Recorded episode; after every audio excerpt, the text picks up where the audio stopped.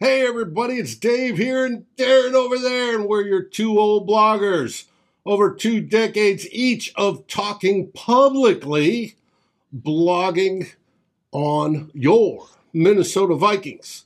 And here today, we are looking at the fact that the Vikings have their preseason, the training camp started in full swing. It is ramping up. We're seeing more and more stuff come out from our favorite beat writers as to what actually is happening. And we have some actual battles going on. It's good to see some of the rookies competing. We'll get into that.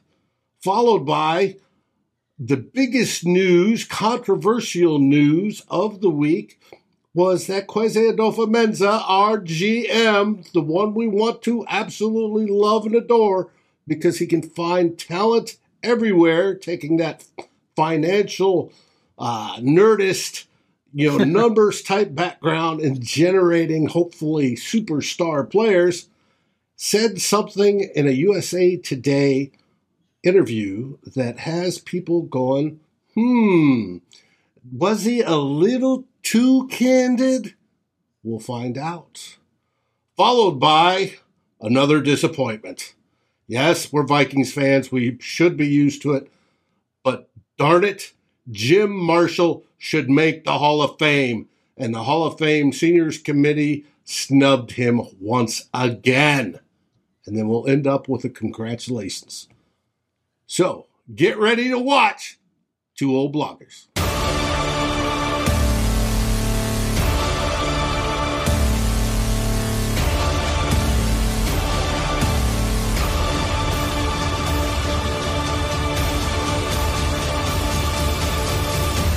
Climbing the Pocket, Daily Norseman, and Lake Monster Brewing presents Two Old Bloggers. Hey, everybody, it's Dave here, Darren over there again. I'm down in hot central Texas. Darren's up in the frigid north, up, up, up there, close to the Arctic Circle in Yellowknife, Canada. How are things up there, Darren? Uh, it was beautiful this morning, a little rainy today, but uh, temperatures are fine, around 20, 21 degrees Celsius, quite comfortable for us. So nice. Quite comfortable. Not like it's probably Well, hot as Hades in, in yeah, Austin we're today. in the over 40 Celsius range, to put it in Yeah. your language down here. Yes. but yeah, we're good and just chomping at the bit to talk Vikings as usual. Hey, it's a great topic. Absolutely fabulous topic. And uh, let's get this thing started. Started get it rolling. yeah. And we'll start out, as always, with the first theme.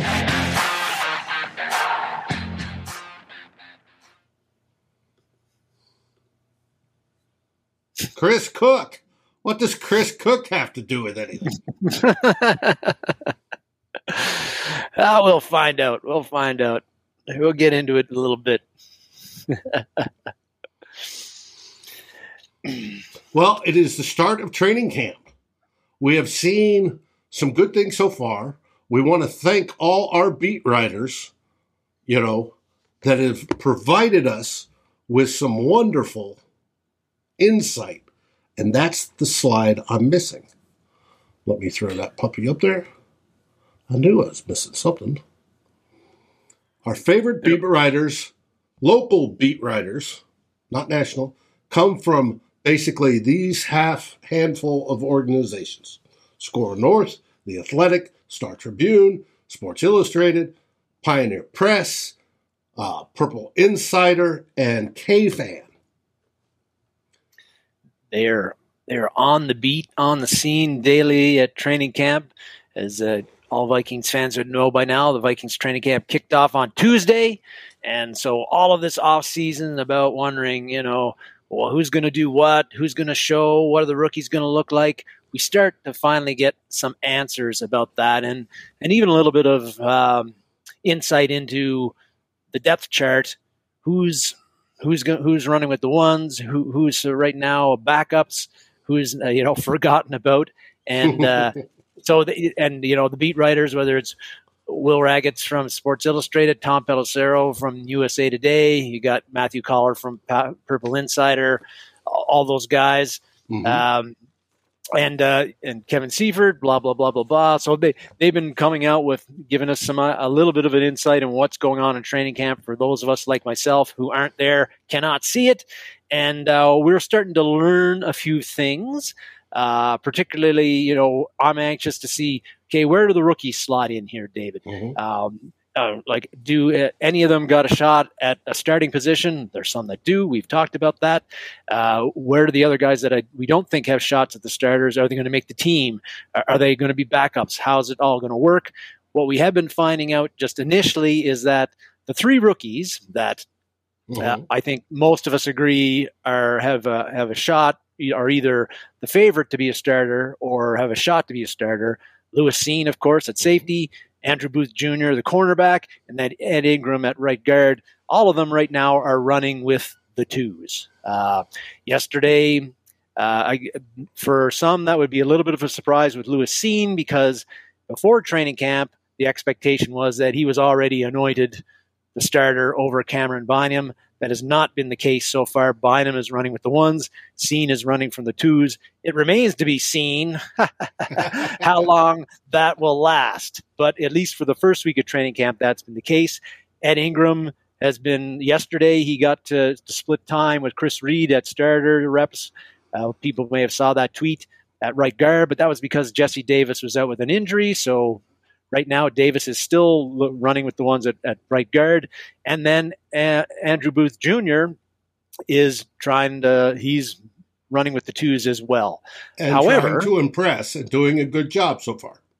Is he ever, from what we've been reading? So, a few interesting things uh, when it was um, from the observations from these beat writers, uh, particularly, I think, on the offensive line as expected, not a whole. I think the starting five is pretty much what we've talked about earlier. Running with the ones, uh, O'Neill at tackle, uh, Cleveland and Jesse Davis at the guards, and then um, Bradbury at center. Uh, the backups, though, had uh, Oli Udoh and Brandel, Blake Brandel as the guard, as the tackles, and then you had Schlottmann as the backup center, and then you had um, Ingram and Chris Reed uh, at at the guard position. So that's a little bit of an insight there, I think, into how the you know the depth chart is shaking out at offensive line, and that's do one you of know our, the third line. I do not. I do not. Third but I know line, that Wyatt Davis is there. the third line, your tackles are low and uh, um, Parris. Is that his name? Mm-hmm. Um, yes, Timon Parris. Melon Parris, yeah. And you have Hinton and Wyatt Davis was actually seen on the field with the third line, and you have Sokol as your center. And Sokol is an interesting prospect. Whether he makes the 53 or not, I don't know. But he very well may be in running to be developed as the next center for your Minnesota Vikings. He's a young kid with lots of promise, and uh, hopefully they can develop him to take next year, you know, take that step. So that's your third line. Uh, like I said, Ed Ingram is been second line consistently. He split reps yesterday with Reed when Jesse Davis was out. But it's going to be fun once they put on pads, which comes Monday, and they start hitting to see where these guys actually move and rack and stack because I can't wait for that. That's going to be fun. And the the Chris Reed situation for me, and I think for you, David, bears watching because uh, we liked that signing initially when it was mm-hmm. made. We thought, hey, he could be the starting right guard for this team because he had been on the uh, Colts offensive line. That offensive line almost had uh, uh, Mr. Uh, Wisconsin guy. Right, had Mr. Wisconsin guy almost ran for 2,000 yards, on, uh, you know, with that line blocking for him, and Chris Reed was one of the guys on that. Uh, so. Uh, um, interesting that we thought we were wondering, okay, is he going to be the, the challenging Bradbury for center? Looks like they got him at the guard position right now, and I'm I think that preseason I'm looking forward to Reed really showing something, and either him or Ingram, and unseating Jesse Davis for the right guard. I don't know if that's going to happen, but the fact that they got Reed and Ingram splitting reps yesterday at right guard when Davis was out means that I think that they, they see Reed as a multi, a guy they can switch right. around on the inside, you know, move play left, all three right, positions. play yeah. all three interior positions, and that's got to be extremely, extremely valuable for, to the Vikings to have one guy who can do that. So I think Chris Reed's going to play a lot, even if he isn't a starter. Um, and the backups uh, stuff was you're talking about Sokol. He came from a very small school, Sacred Heart or something like that. Uh, so he needs a lot of seasoning, I think. But Austin Schlottmann, the backup center right now, his he's not really uh, he doesn't doesn't really have an impressive um, you know previous uh, resume. I think that he's a guy, yeah, like you say, uh, him losing that backup center position, he's ripe for the picking in that. And maybe Sokol can sneak in there, who's somebody who I thought last week when I talked about the roster situation, there was no way he was going to make the team. He would be a practice squad candidate, and that may still happen. But hey, uh, that's what the preseason's for, for these guys to show uh, the coaches that uh, they deserve to be higher up in the depth chart than we think they they deserve mm-hmm. to be.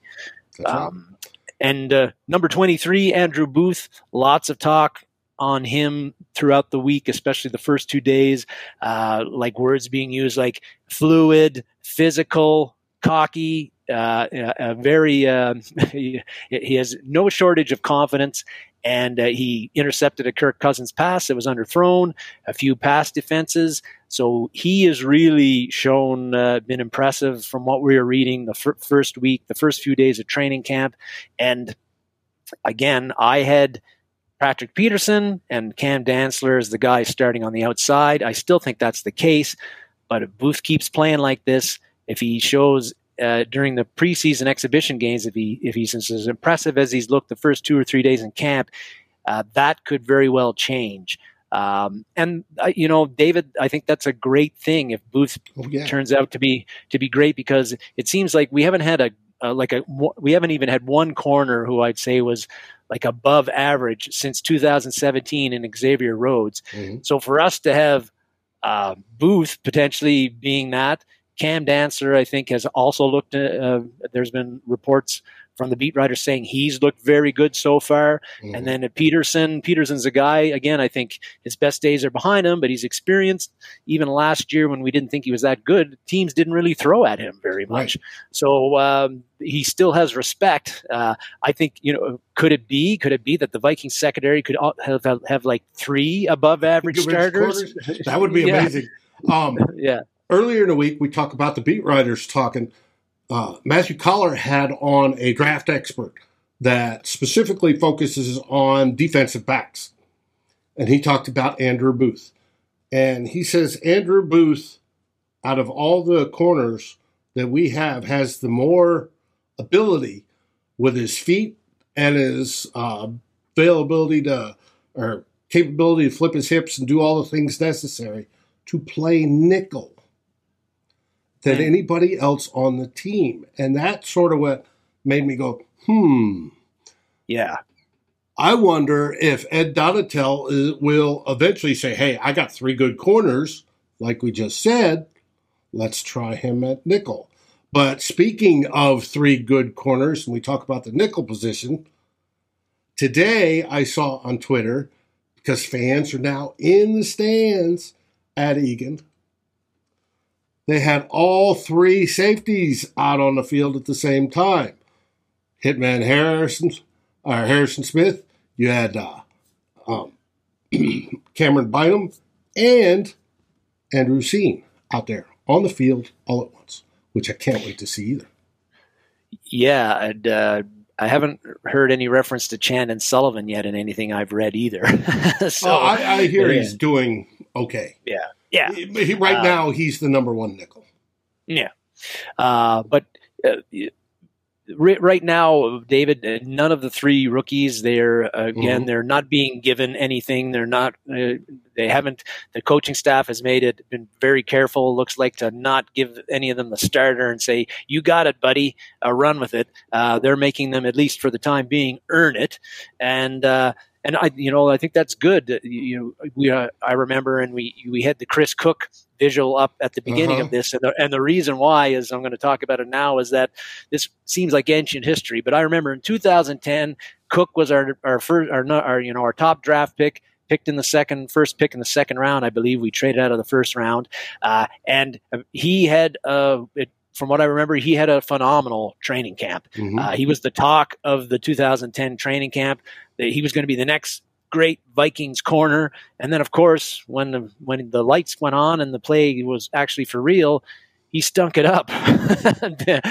uh, and you know that's that's just a lesson that okay, yeah, it's great for Andrew Booth to show and flash when they're you know there's no pads on and right. they're running in in, in t-shirts and, and shorts, but that doesn't mean anything until let's see him do it when there's actual games preseason games and then in the regular season games. I mean, I'm very confident that Booth is going to be a very good player for us, but just because he's had a two or three uh, strong practices in training camp does not mean that he's going to be that kind of player in the regular season for us. Sure, hope so, but uh, this is why these guys have to earn it, uh, and they've got to they've well, got to beat out vet- veterans who've been there, done that, and we know we know you know you kind of know what the great expect. Randy Moss took a while.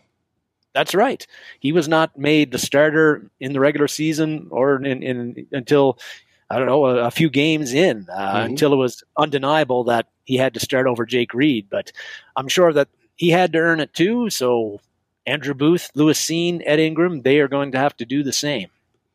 And in other work talk, uh, Brian, the number, the fourth rookie off the board, Brian Asamoah, got some time this week with the ones. Also, as Jordan Hicks uh, was missing a couple days for non-COVID related illness, and uh, he and Troy Dye you wanted to mention Troy Dye had split I did.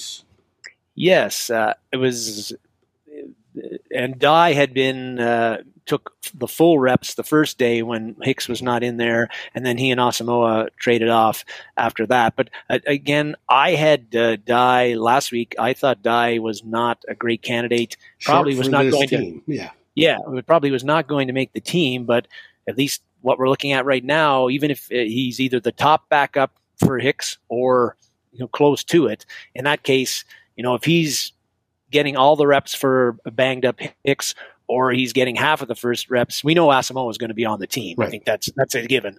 Uh, but Troy Dye, I was didn't think so. But I, it looks like Dye, unless he totally screws up in training, the rest of training camp and in preseason, uh, he will be sticking with the team. And, and, we know he has special teams value because he's played a lot of mm-hmm. special teams the first two years. So uh, maybe his um, he, he, may be uh, sort of a lock to make the Vikings, even though yet last week I kind of felt like he was iffy. Uh, probably doesn't say much for Chazz Surratt's chances to, to make the make make the the Vikings. Nope. Uh, I, I keep on bringing up Surratt. Uh, I don't know why I talk about him so much, considering he's done nothing for the Vikings, but uh, just a guy that had a great college resume, and you kind of thought like uh, interesting, yeah interesting type of build for a linebacker, uh, interesting background, former quarterback turns linebacker, and so far he's just like Wyatt Davis. He's just been a nothing, a big disappointment. Well, I think he's got more play than Wyatt Davis, however. Yes, on special yeah. teams. Um, also doing well in camp is this fine gentleman. Yes, uh, there was one um, report talking about how uh, the, I can't remember who the beat writer was, but talking about how uh, Cook looked faster in training camp than they felt than he did in 20 than last year. Uh, which I think is uh, great news for the Vikings, great news for Kevin O'Connell and the new uh, and Wes Phillips and the new offense that they're installing, and extremely bad news for the Vikings uh, opponents because if Dalvin Cook is faster than he was last year, and he looked pretty fast to me last year, even though he was, uh, you know, he was. We knew that he was hurt, and he right. He wasn't hundred percent. He wasn't hundred percent probably most of the year, but if you got Dalvin Cook in beast mode 2020, Dalvin Cook playing on the in this new offense, that is a huge, huge plus for the Minnesota Vikings, and it's going to really, really help them uh, win more games than they have the previous two years. Uh, I'm just, you know, I am stoked to see Dalvin Cook uh, running faster than or just as fast as he, as he's ever run, and uh, and a healthy Cook too. Just that's really encouraging news to hear that he looks as sharp as he does. And take that first off, he's at the age 26, 27, which is absolutely the prime for a running back. Yeah. Two, the Vikings have already stated they're going to go to pass first, a pass oriented game versus, like I've joked before, the 95 run first offense. Um, which means defenses, since they know they're going pass oriented, are going to be focusing on the pass more. That, in conjunction, is going to make the runs by Dalvin Cook all that more surprising, less anticipated, an improved offensive line in a different scheme, the mid zone versus a wide zone, with a little bit more power up the middle, hopefully opens up more holes. Boom, boom, boom. He takes it to the house, which he has the yeah. ability to do. And uh, Kirk Cousins is whining because he didn't get to throw a touchdown on that drive. yeah, I am, and Dave, you and I don't care who gets the touchdown. I don't care. Vikings, as long as they as score. As, as Thirty-five points a game, baby. Let's run up there. Yeah. I want a fifty burger this year. And uh, Dalvin Cook had a lot of touchdowns in 2022. Mm-hmm. Mm-hmm. Yeah, Brian is spelling Cook. That's always uh, something that I think we, we always talked about. We think we think is ideal because, of course, he's never played a full 16 game season, and we, he does get has shown a tendency to get banged up. Most running backs do. Uh, they take a tremendous amount of punishment, but uh, it would be good to spell him. We'll see how they how uh, Kevin O'Connell and Wes Phillips will approach that. I've always said it seems great in theory till you get in a close game and you're like, what are you? Are you going to take Dalvin Cook out of a close game in the third and fourth quarter uh, for uh, put in Alexander Mattison or somebody else who's not as good. And no, you're not going to do that. You need Dalvin Cook in the game to make plays. Uh, but uh, at you know at some point in time, it would be nice if the Vikings are able to come up with a way to spell him a bit more than they have been able to do in previous seasons and and take some of the mileage off of him. Mm-hmm. Nick, uh, I want to score 35 points no matter what. But I do think, I disagree with you thinking the defense will be bad. I think they are actually going to improve over what we saw last season. How long it takes, we can debate that. I don't think it's going to take as long as we think. Uh, Ed Donatell, one of the reports this week, talked about uh, how a lot of the vets have been running the same system, the uh, Mike Zimmer's system, and that Mike Zimmer was an outstanding defensive coach and they're making the transition and, and talking the changes in language is what works, what doesn't. And Ed Donatell's morphing a little bit, taking a little bit of that as well, the best parts, and then the best parts of what the Donatell defense is going to be, which they've taught for a few years, and they're going to morph that together. And I think we're going to see something that is absolutely special. And it's going to, uh, may not show up in the first week, but I think by the end of the season, we're going to be quite, quite happy about it. And it's going to complement that offense. A couple of questions, Dave, about do we see what do what do we think about Ty Chandler, the fifth round pick out of North Carolina, his chances of making the team on a on a Vikings running back unit where you know Cook's making the team. Uh, I Mattison's been his backup the past three years. You got Wang Chung who's making the team just on kickoff return alone. Mm-hmm. And then, you know, who's are they going to keep for like a CJ Ham on the team? We talked about it last week. I think Chandler I I should have like looked done my my like add, adding and subtracting because you, you only have 53 roster spots, right. so you can't you can't keep 10 running backs. But I, I do think that 25 uh, offense, 25 defense. Yeah, I guess you could keep 10 running backs if you wanted, but uh, that would leave you short in some other areas. Um, I think Chandler does make the the, the team, uh, and uh, there's there has been some speculation here. It's not based on anything, but people say I think Mattison is going to get traded, and I don't see that happening because because of his experience. The Vikings know what he can do. Um, now, if Chandler or Wang Chung were so impressive in preseason that the, the Vikings coaches were very, very, very, very confident that if Cook gets hurt, and he usually does, and they got to put somebody else in, and that's somebody else's Ty Chandler or or Kene Nwangwu, and and they're very very confident that they can give they can give just as good or better than Mattison. Then yeah, I could see Mattison getting traded for like a sixth or seventh rounder if they could get it. Well, there but, was uh, we talk about the beat writers. There was scuttlebutt this week about just that. Seattle had uh, trying to remember who it was. Well, uh, Chris Carson retired. Right, retired, and they were like, "Oh shit!" Now they do have some decent running backs on their roster. Uh, but there was talk of, well, they have an opening. Would they be willing to trade for Mattison?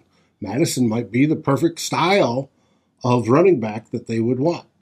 Uh, we're not going to find out. Probably it's going to get closer to the end of the preseason because teams will wait. You know, teams will go, yeah, I may want Mattison, but if I know you're going to get rid of him, I'll just wait until you release him I'll pick him up that way versus trading for him and giving you, you know, a third round or a fourth round conditional, or whatever it is, you know, a fifth rounder, and uh, we'll be yeah, and sixth or seventh. Aaron says, yeah, it could be. Uh, you're talking about a backup back, so. Yeah, I don't think I think don't think Aaron was very uh, uh, pleased with my my thinking on our compensation, our return on compensation for for Mattison, uh, like a sixth or seventh. Keep him. Very, sure, he could keep him, but but uh, he, he's a free agent next year, and uh, mm-hmm. you, the Vikings probably aren't going to keep him. He's going to walk. Uh, so try to get something for him now. If you're not going to use him, I would say if you are going to use him, then you keep him. Uh, yeah. But uh, but it's going to have to be. I don't think you get very much for Alexander Mattison a, a guy who's been a backup his whole career and is not considered like a home run threat running back. I think a lot of teams would like to have an Alexander Mattison, but what they're willing to give up for him, I think, would be very, very, very low. Yeah, if you get any draft choices, I think you're on the plus side. Because, yeah. like I said, I think they'll wait to see if the Vikings just release him because they have Kene Nwangwu and Ty Chandler, and most likely keeping C.J. Ham, which fills out your backfield. Done. Yeah.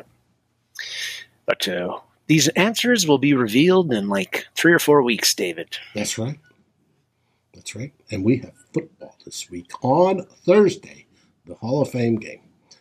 And uh, but we'll get talking about the Hall of Fame momentarily. On to Steam Two.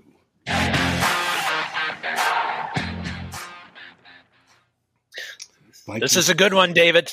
I'm looking forward to talking about this one. All right, this one is the controversial one. Kwesi Adofo-Mensah met this week with uh, USA Today, and I'm trying to remember who it was. Jory, Jordy Epstein, something like that. It wasn't um, Pelissero anyway. It no, no, no, another... no. It was uh, Jody Epstein, I think was her name. Yeah. Something like that. Uh, did the interview. Let's see. Do I still have it up on here? No. I closed the window. Anyways, she interviewed Kwesi about this upcoming season, and Kwesi was honest and candid. The question is, was he too honest and candid? um, yes, well, uh, I'm Nick. I'm not drinking anything alcoholic, just a, a old slushy, slurpy so Coca Cola, though, good good American company. Uh, but yes, I, I, imagine most everybody would uh, who is, follows the Vikings would have heard about this. Um, Kwesi Adofo-Mensah, as you say, interviewed by USA Today. Story came out and some interesting comments about our starting quarterback in there, where Kwesi Adofo-Mensah said uh, was quoted as saying, uh, "We Kirk Cousins is a good quarterback, but we do not have."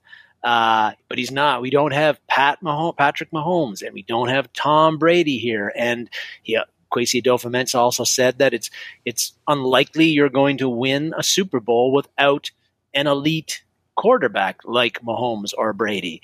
And of course, uh, that caught a lot of people's attention because Kwesi Adofo-Mensah had extended Kirk Cousins uh, brought him back when a lot of people didn't think that uh, we should, and he's paid him, uh, you know, a significant amount of money uh, to to come back and quarterback for us.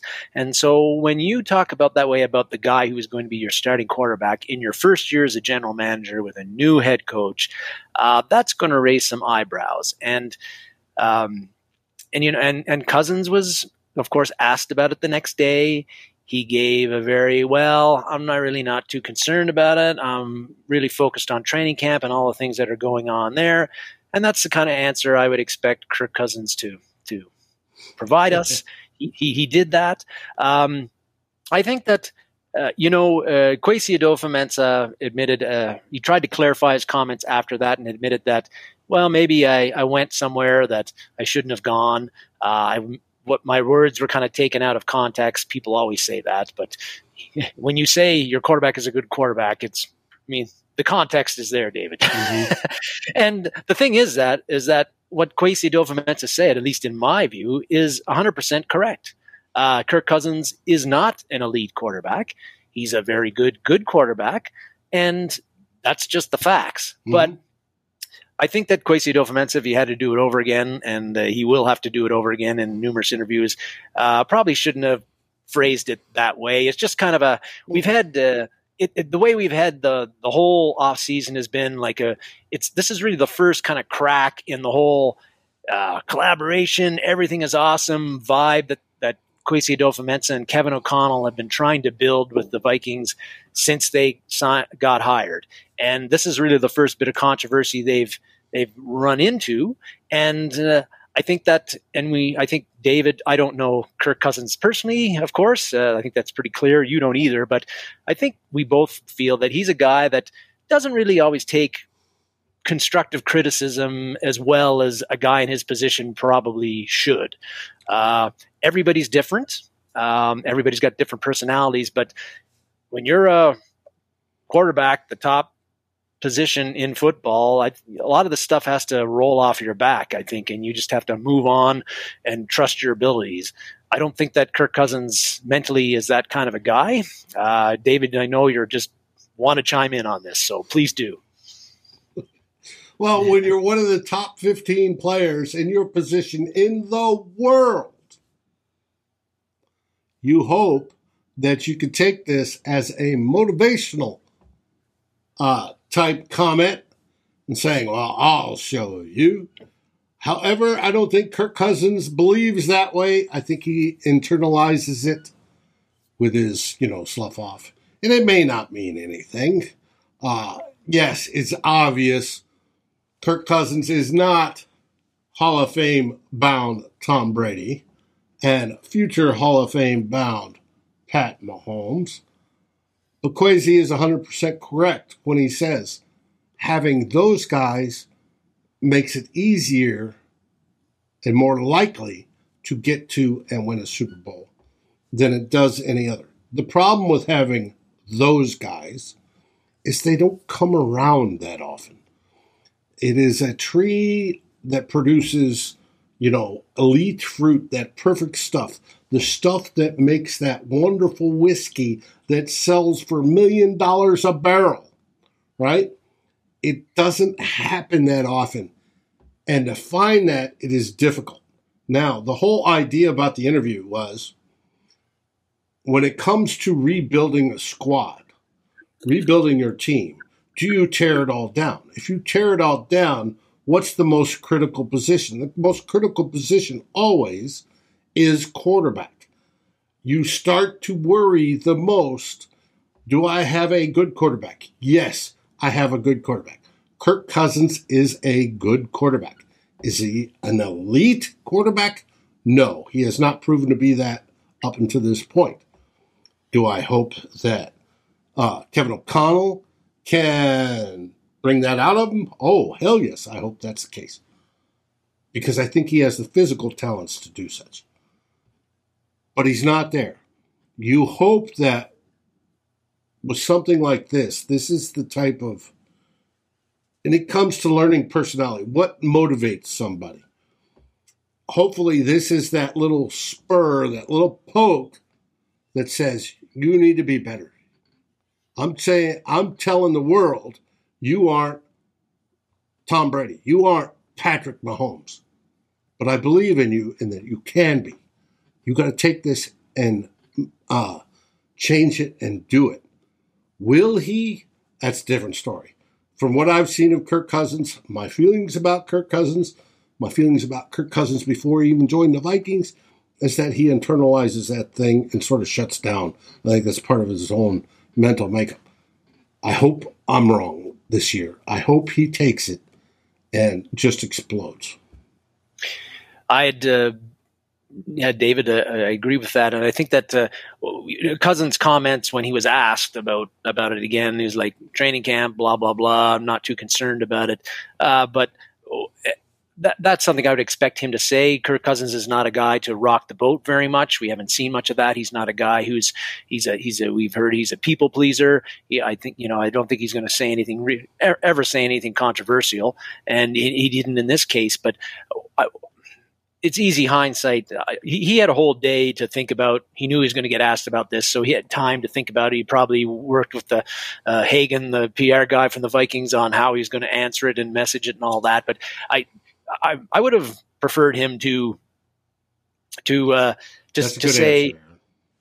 yeah, I would have preferred him to say, you know, listen, I, you know, I understand what Kwesi said. Uh, I, I, and you know, the, I feel that the, I don't have any problem with what he said. Uh, my record is shows that you know my stats show I am a good quarterback, but I'm gonna, you know, my goal is to be elite. I'm gonna take what my GM said is motivation to get us to the next step. And so my whole focus in training camp and in the regular season is to be to be a Tom Brady or Pat Mahomes and get the Vikings to a Super Bowl. That's what I would have liked him to say, and maybe show a little bit of that he was a little bit, maybe even a little bit pissed off that his GM mm-hmm. said he was a good quarterback.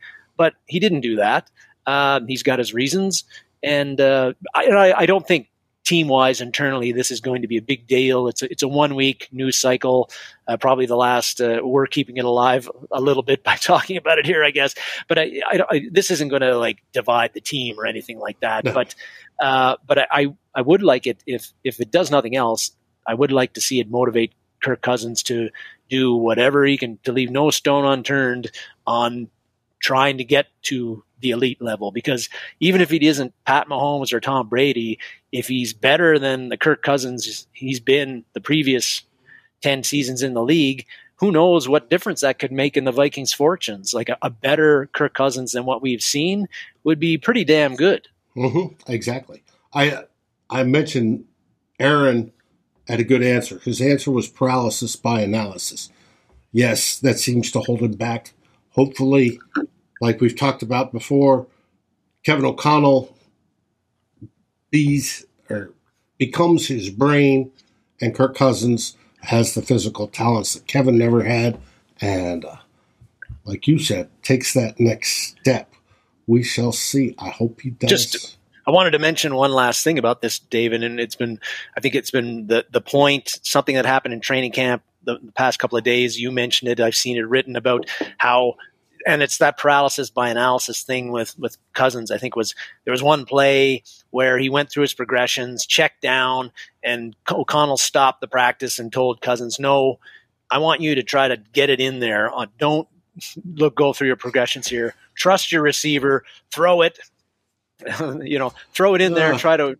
Try to try to make a play instead of checking down, and I think that so that was good to hear that O'Connell is kind of telling him, "Hey, man, yeah. You know, sometimes if you see an opportunity, instead Take of like it. saying, oh." Uh, you know, you know, option one A is not quite 100% open. I must move to option one B. Oh, option one B is not 100% open. I must move to option one C. Like option one C a, isn't quite open. Where's yeah, CJ Ham? Yeah, that's right. Yeah, yeah, um, for the, the the two yard check down when you need 15 yards. Well, and Speaking of our favorite beat writers, Matthew Coller did a research project on that. I believe it was Matthew Coller. It may have been uh, Boys SKOR North. We always get the impression that he checked down on third and long to CJ Ham. Actually, he only did that a couple times all last season. Yeah. Yeah. However, on second and long, he did it prolifically. it was like over close to two dozen times he did it. And uh, that's where we get that. So uh, they looked up the numbers, and I may be off, give or take a few, but Yeah. they are they are literally that. Hopefully, Kevin O'Connell gets into his brain. No, Justin Jefferson may look to be covered right now, but he is in a position to beat him. Throw that ball. By the time it gets there, he will be one step ahead. He will catch it. He will go for the distance. Touchdown. We're on our way to 35 to 50 points a game. That's what he's going to get. That's right. Yeah. And some of those plays you'll make a mistake and it might get picked off or something, but Yeah, but if you're Yeah. still pressing and you're scoring 35 to 50 plays a game, the occasional interception is, ha, oh well, right? We didn't score 50, we only scored 42 today. okay, I'm cool with it. yeah. Go for it, baby. Go for it. Um, yeah. Now, Nick Howard brings up maybe Kirk should have gone to Florida and uh, with his receivers. I am sure Tyler Forness, that will be talked about probably tomorrow. That story came out this week. How, and that got blown up for those that believe in the out of proportion that Kirk Cousins was asked to come down and throw with uh, Justin Jefferson, and I believe uh, Osborn was down there, and maybe some of the other ones throw throw around with the, the his receivers. He chose not to. He wanted to spend time with his family. Now, how you view that depends on who you are. Is that a leadership thing? One of his faults that he's not willing to do what's necessary uh, to make the team go, or is it, hey, it's no big deal. He wants to spend time with family. You can understand that. Uh, it generally comes down to what type of personality you are. I think he's more type B than type A, which is unusual to for somebody to get this good at with those type of personalities, or a type B versus an A. But um, everything you've seen about teams that win the Super Bowl and get there, you, they talk about sacrifice and how much it took to get there. Is that a lack of sacrifice? He could have brought the family along, right? Mhm. Thrown a football around for You can three, afford it. six hours a day, and then gone off to Disney World, right? Gone off and you know nerded out at Epcot Center or the Star Wars deal or whatever he wanted to do. But no, that wasn't his choice. Um, I tend to believe me growing up in the military, right? I sacrificed a lot. I believed in training and making sure all my guys were right, beefing them up, getting them as good as they could be, right? Training them to do my job, training them to do others' jobs, training them to be experts at their jobs, so that when it came to the necessary that we needed it, when it all the chips counted, and that happened in the Gulf War, it happened in Afghanistan, it happened in uh, Iraq, it happened shit with me within Panama. Uh, if you want to go back even further, uh, Grenada, you have to be able to trust the people you're going with, and you want them as qualified and as trained as possible, and you sacrifice time away from your family. Um, and yes, trust me, you do. You're gone from the house 200 plus days a year. That hurts. I understand that. Some men don't like that. There's nothing wrong with that. I fully understand. You want to love your family. You want to be the best dad ever. I got that. I wish I was better. But I also wish the guys I was with that we were the best so that we had the best survivable uh, ability to survive and inflict and win any competition or any conflict that we were in. I view football as much the same way. If you want to sacrifice to get to that ultimate goal, and that ultimate goal is to you win with your team the big prize, that does take some sacrifice. I'm sorry. I, if you believe it doesn't, I'm sorry that we disagree. It does take that effort. And normally these are guys that wake up at ODARK 30 and go out and run and lift weights and try to be better than everybody else. They do this from you know, Pop Warner on, junior high, high school, right? These are the guys putting in the extra work. If they're lucky enough to get beyond high school and play college, they're putting it there. And if they're lucky enough to get drafted in the NFL, they're still doing that extra work, right? Because they want to be the best. hey, but he's spending time with his family. And there's times when you need to take time off and just, you know, reset. And maybe that's it. So, um, Drew, I never made it to Grenada. However, I was on the flight line ready to load up and go. I was recalled out of the military school, college I went to, to go up as uh, a cadet with my military unit. I was simultaneous membership program in the Army Reserves at the time, 11 bang bang, and uh, never did go, but I was ready. But I've been involved in just about every conflict since.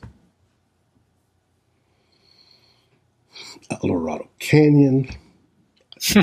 Anyways, that that's just my opinion. Now, whether he can become that,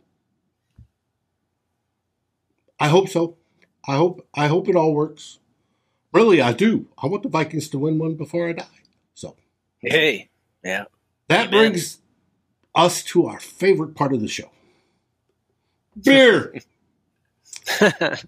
uh,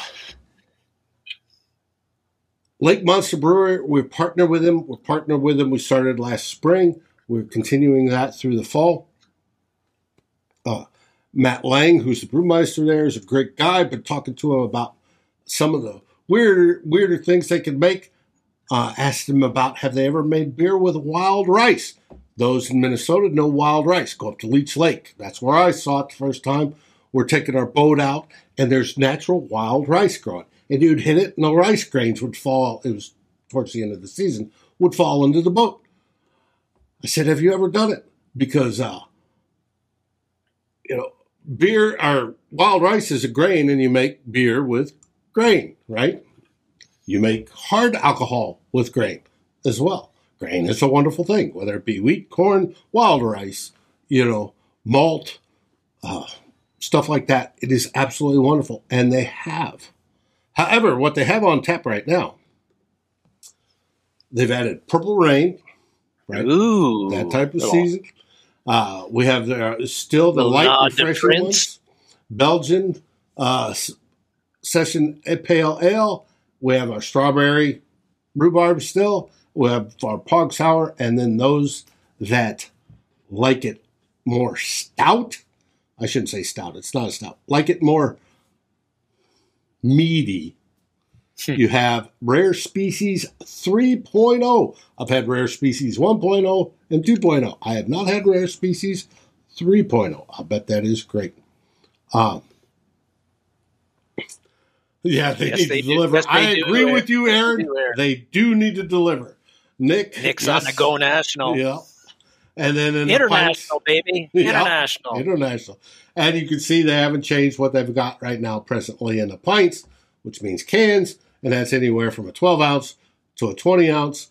And uh, me being stationed in England, an imperial pint over there is 20 ounces. I wish it was over here as well. that brings us to theme three.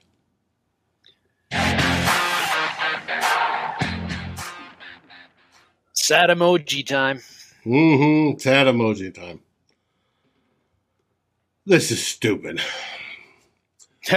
the senior committee has reduced uh, the list of finalists for the class of 2023 in the seniors category down to these individual individuals.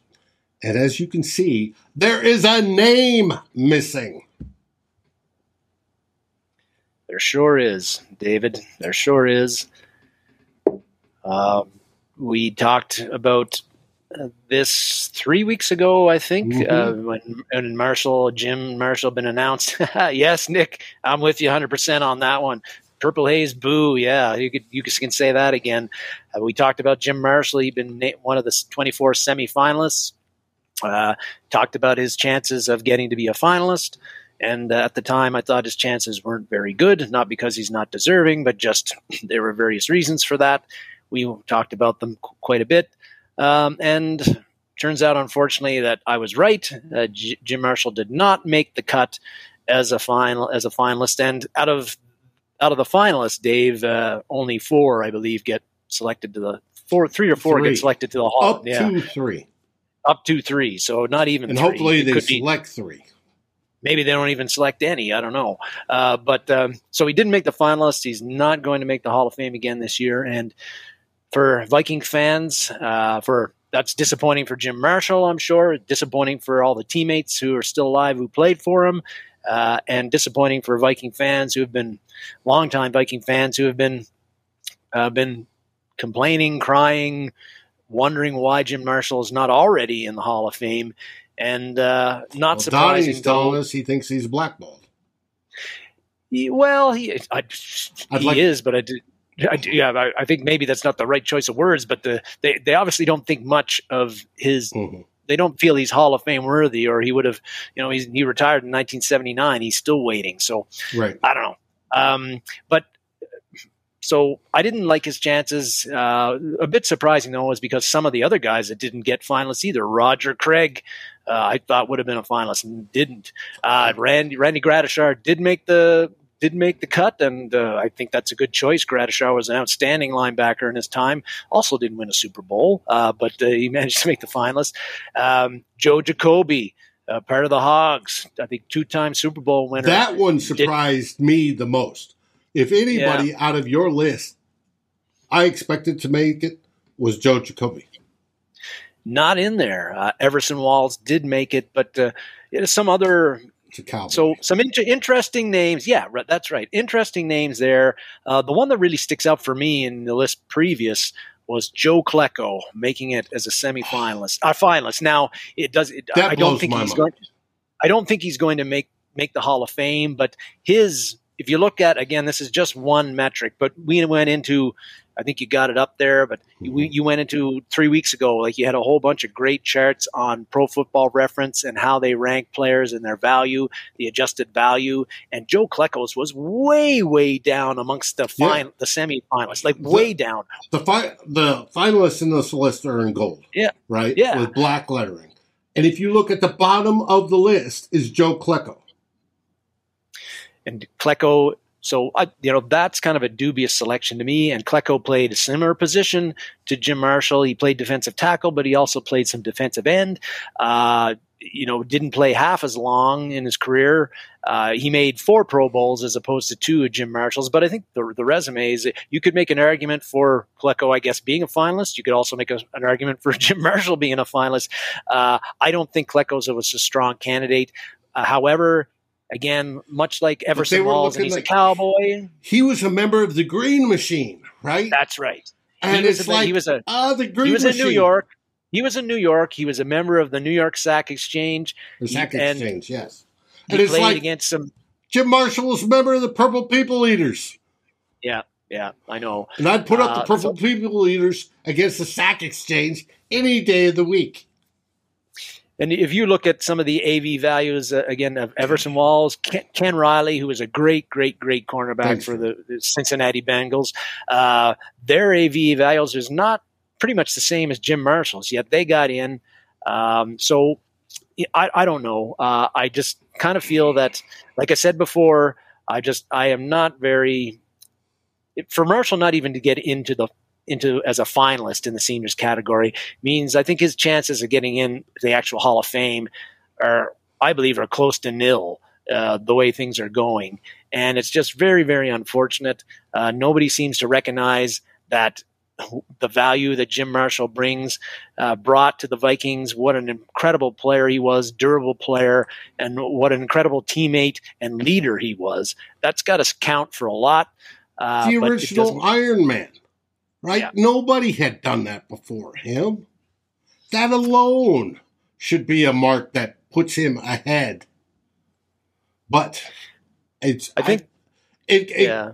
like I said before, it comes down to who presents the argument, right? It's usually a beat writer, and the beat writers go in front of the other beat writers who are on the committee and then advocate. I don't know who's advocating for Jim Marshall, but it needs to be somebody else because whoever is Well- isn't doing a good enough job. and I think that again, the the, the problem that they, they the advocate might have is that uh, again, like you said, the, those lack of Pro Bowls and and individual honors compared to some of the other guys, maybe. But uh, also, I was when we talked about Jim Marshall's candidacy three weeks ago, I, I said, well, you know, one of the things that might be hurting him is that again, he retired in 1979. Every year, there's new candidates that come up that these beat writers, some of these beat writers may have never seen Jim Marshall play. They might not have even been born when he was playing, uh, but they, they'll have a better memory of guys like Roger Craig and whoever the new guys who are eligible next year. And so the memory of what the, the memory of Jim Marshall, the player, of the who he was, what he did on the field, the type of individual and character he was, Goes that gets fur- that goes further and further down. But the only thing that makes me a little bit um, has gives me hope for the next few years is that some of the guys that were finalists, like Chuck Howley, got in, played the same, actually a little bit earlier than Marshall. Uh, he got in as a finalist. So uh, Maxie Baughan's another guy. And then uh, I'm looking at the other. Tommy Nobis was another guy. So those guys kind of played the same era as Jim Marshall. They got in. So it's not a done deal that Marshall's age is working against him now. That people are forgot forget will forget about him and what he did. But uh, it just doesn't look good for him. And I don't, I don't know what needs to be done. Uh, maybe uh, not that not that uh, we don't have uh, you know eleven thousand subscribers like uh, Drew and Ted's Yeah. show, but uh, if I could ask Viking fans anything here in the next year or so, if you want to see Jim Marshall get in, we need to put together some kick-ass letter writing campaign to the to the Hall of Fame or something like they do for like voting for the All Star game or something Something. right to the right to the Hall of Fame. The Vikings need to start uh, like a campaign for Jim Marshall. Jim Marshall for the Hall of Fame. Try to get every possible Viking fan they can to write in and talk about why Jim Marshall should be in the Hall of Fame. Send it to the Hall of Fame uh, in Canton, Ohio, and maybe that will be what gets him over the edge. I don't know because I, I Yeah, don't when the Hall what- of Fame committee member goes to the the voting block and says, "Hey, we've got these three million emails that says he needs to be in there." yeah. Maybe I just it'll it'll really cheese me off though if if like if that if Jim Marshall and I hope this doesn't happen like it happens isn't doesn't happen for a while but Jim Marshall is like 84 now uh, something like that uh, it'll really cheese me off if he passes away and then the Hall of Fame decides oh you know he's dead uh, let's And put him in yeah. now yeah too late too late like put him in while he's alive put him in like he should be in you got Jim Marshall- Wes. Jim Marshall needs to be in there, and he should be in there. And I don't want him to go in as kind of a sympathy pick after he's deceased. Let's let's make CY let's do the right the thing. whole Purple People leaders should be in there. I agree. Hey, hey, you know, Gary Larson, another guy very underrated and underappreciated, even by somebody like me. You know, and I, I don't tend to talk about, you know, I'll talk about Eller, I'll talk about Marshall, I'll talk about Alan Page. I don't talk really a whole lot about Gary Larson, but he was a key key member of the Purple People Leaders. Yep. But Jim Marshall or uh, Jim should be in there. And it's just a freaking shame. Today and yesterday, it was announced that Jared Allen is going to be inducted into the Vikings Hall of Fame. Ah. Ring of Honor. He should be. Absolutely should be. And we talk about, he gave an interview today and, or yesterday, it was today, I think. And he talked about who is the whole, every team has a cadre of the legends that sort of grow. Vikings has one of the best ones. And who was the first one to meet him and talk to him when he joined the team way back in 2008? It's 2008. 2008. Um, it was Jim Marshall. And how much he thought of Jim Marshall. Right? And that's just, it, you know, it hits you right there. And he talks all of them Eller, Page, but it was Jim Marshall was the one that first came up to him. Now he joins them in the, the Ring of Honor this season. I don't know which game they're going to announce it, but it's going to be fun. We definitely got to watch. Um, it, it's the Arizona game that he's getting announced. Okay, and uh, I do hope that he gets put up next to Kevin Williams, so that they can be side by side for, you know, basically eternity until, you know, the Vikings are no more. Those guys were uh, brilliant together. Jared Allen brings me a whole bunch of satisfaction personally and for the team. The whole sacks, the chasing the quarterbacks out of the end zones for safeties, the you know the slide and calf rope boop, deal, you know, as a celebration. The way he absolutely worked to get to the quarterback and the happiness and the gregarious gregarious. He was gregarious. I don't gregarious, yeah. Yep. Gregarious. Um, too much bourbon so far. Anyways, um, that he held the mullet when he came in the Fu Manchu, right? The whole works. He was fabulous as a guy. I think he was great. His quickness off the ball, his power. He'd go after that quarterback. Uh, uh, Drew says a hell of a player. I am so happy that he makes it. What are your thoughts? Echo everything you said 100%. David, you, you know, uh, Jared Allen was a guy that um, when as soon as he got traded to the Vikings, it was just a perfect fit for for Allen and for the Vikings. And he was he was that was one of those trades where Jared Allen gave the Vikings exactly what they were expecting when they got him and what fans were expecting where they got him was a guy who was a terror ch- uh, chasing after the quarterback, one of the best to ever do it. Uh, in the in the game, certainly one of the best to ever do it with the Vikings, and uh, yeah, just it was just fun watching Jared Allen play football. You know that he was like the defensive kind of Brett Favre, just having fun out there, man.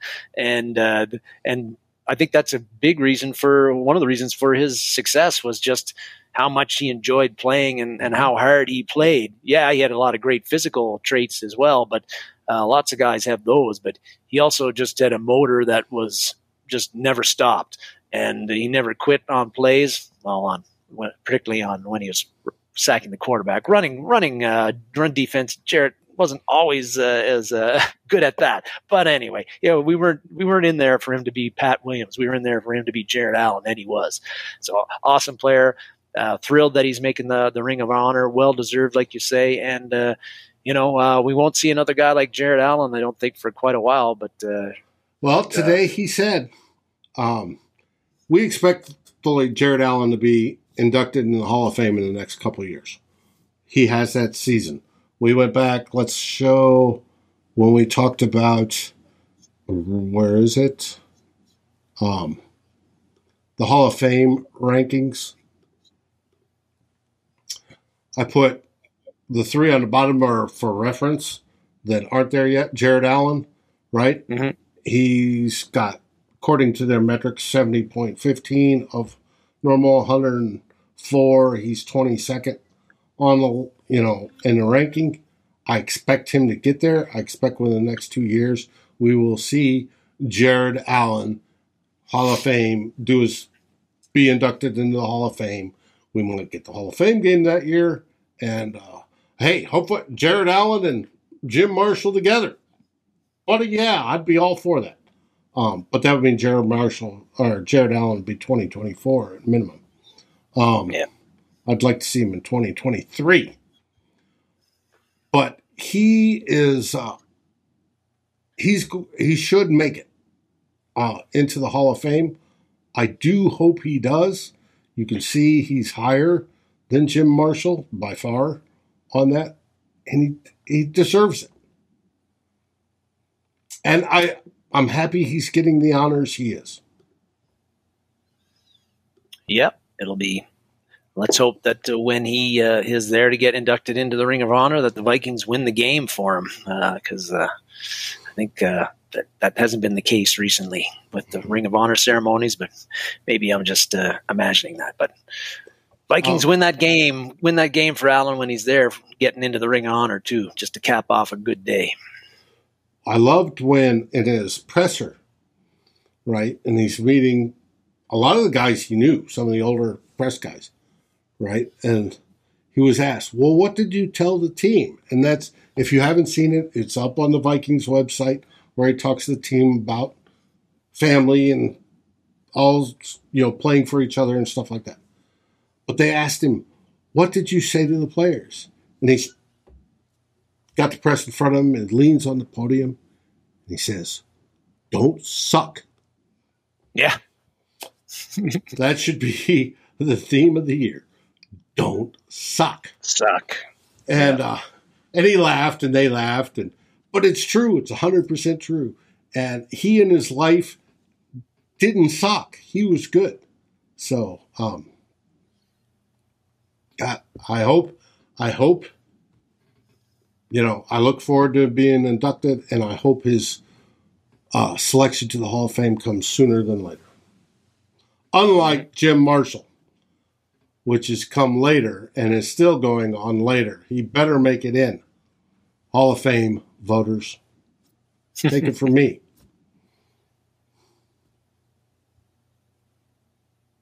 That's it. That's the show today. That's it. That's all. That's all, folks. We appreciate everybody that's joined us. Donnie, Seawise, Purple Haze, Drewster, Nick, Brian, Aaron. Aaron, you're down here with me in Austin, and yeah, it's a little warm today. It's a little toasty. That's why I'm doing my bourbon. Enjoying, enjoying that. Uh, Nick, let's see, who else did I miss? We don't see Mary. Unfortunately, Mary's recovering from some surgery. Uh, she will recover. Uh, she's having a hard time with that, but we wish her well. Uh, hope it goes well in the rehab and everything. She's back on her feet shortly.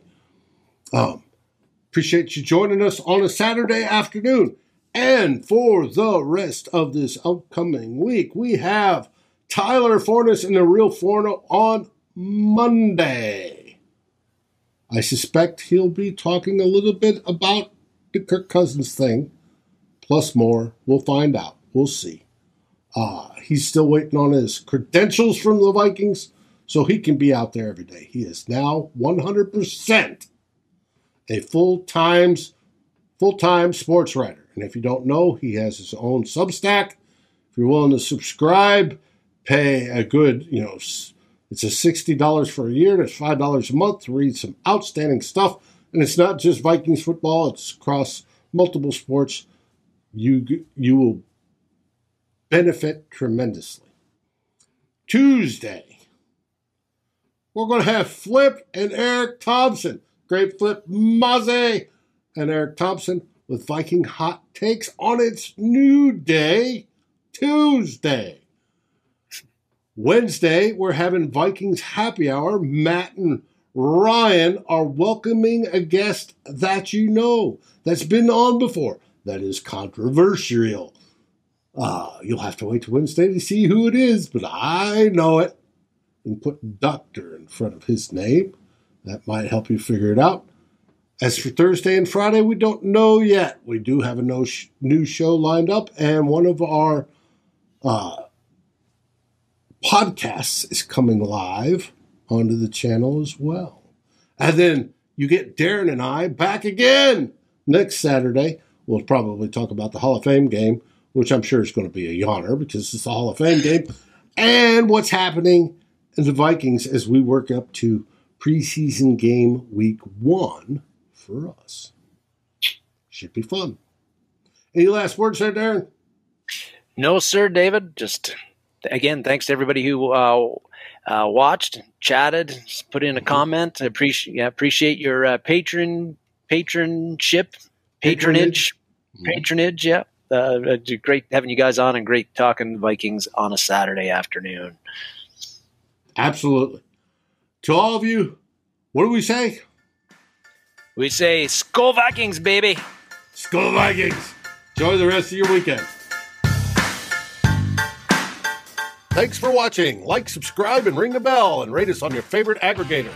And a special shout out goes to our partners, the Daily Norseman, where the best Vikings content can be found, and to Lake Monster Brewing, home of the best beer in Minnesota. Skol, everybody.